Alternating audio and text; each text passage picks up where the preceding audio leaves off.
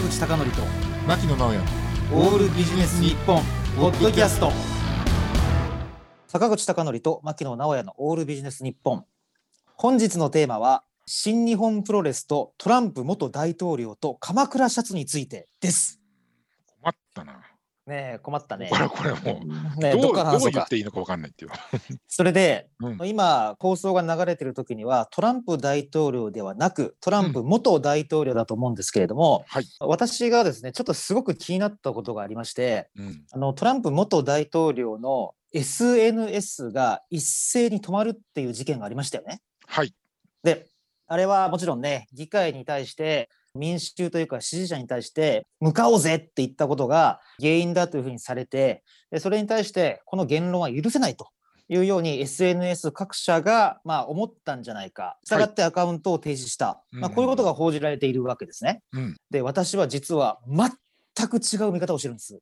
ほうほう。これなぜかというと、うん。SNS 各社の収益源は一体何かっていうとうん、ユーザーの方々が広告を出稿するっていうことになりますよね。そうですね。はい。で広告を出稿する際にはクレジットカードを使うじゃないですか。はい、でクレジットカードの加盟店の規約を見てみるとうん、公序良俗に反するサービスはクレジットカードの決済を止めるって書いてあるんです。よ。ほうほうほうほう。したがって私が思ったのは、はい。これは自由な言論を封殺するだとか、あるいはある一つの企業が誰か一つの公人であり詩人の発言を止めていいのかっていう問題では全然なくてうん。実は単純にビジネスの問題じゃないかっていうふうに思ったんですね。おこう考えた方がいいんじゃないかと。なぜならばクレジットカード会社からするとーうん。公序良俗ともしかしてうん。それが本当に公序良俗に反しているかは別としてうん。クレジットカードがそう考えてしまうとうん。そのサービスの収入源が一切なくなってしまうわけです。はい。なので、これは言論の自由とかの問題ではなくて、実は SNS の企業っていうのはクレジットカード会社に依存してるんだっていう側面から見た方が、俺は現実的だと思うんですね。なるほでどなるほど。でね、これ、なぜトランプ元大統領の話からしたかというと、うん。僕は今日のタイトルで、新日本プロレスっていうのを挙げたじゃないですか。はい、これね、うん、この前びっくりしたんですけど、新日本プロレスって、あの、お客さんを会場に入れられない、あるいは入れる人数が制限されちゃってるんで、配信やってるんですよ。はいはいはい彼ら昔からやってて、なんと配信見てる人の半分以上が海外の人なんですよ。え？ー、これね、なるほどね強いわと思って。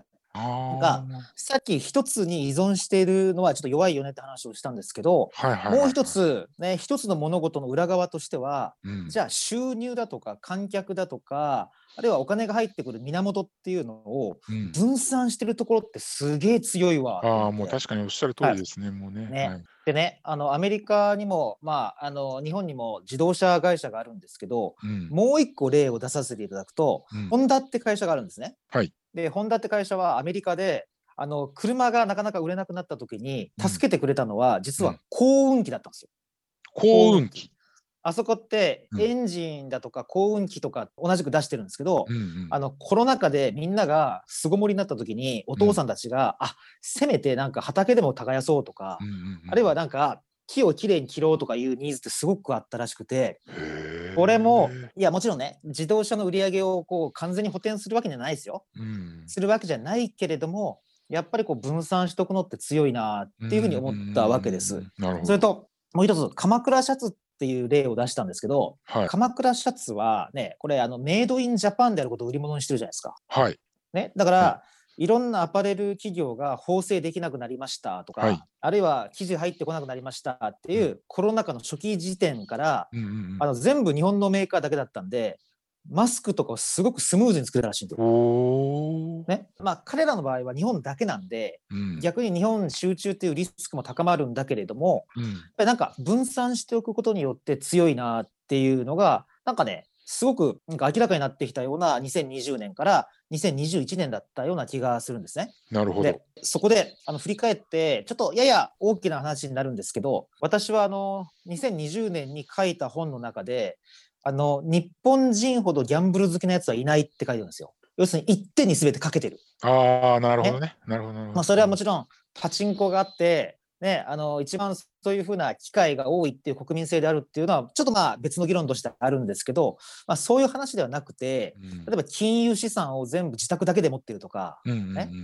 あるいは会社っていうものもずっと一社だけにこう勤め続けるみたいに、うん。なんかある種もう分散っていう思考があんまりなくてうん。金融資産は家だけですとかえ自分の収入源は全部このある会社だけですみたいななるほど。なんかの1という数字にあまりにもこう固執してるような気がするんですね。はいなのであのダン・ケネディというマーケッターがかつてですねうん1という数字が一番悪いんだよっていう名言を残してるんですね。やっぱり2なるほどねつ以上にしなければいけない。うんだからそれは自分の収入源だったりあるいは調達先だったりだけではなくてうんなんかねおそらく羽田さんの話これ以降、ゲストで出ていただける羽田さんの話ともつながると思うんですけどはい。全てを伏線化してリスク分散を図っていく、これがなんか2020年最大の学びだった気がしますんでなるほどね。そうですね2021年はねはいそれを実践していきたいなっていうふうに思います。はい。ということで、えー本日のテーマは新日本プロレスとトランプ元大統領と鎌倉シャツについてでした。はい坂口孝則と牧野直哉のオールビジネス日本ポッドキャスト今回はここまで次回もお楽しみに。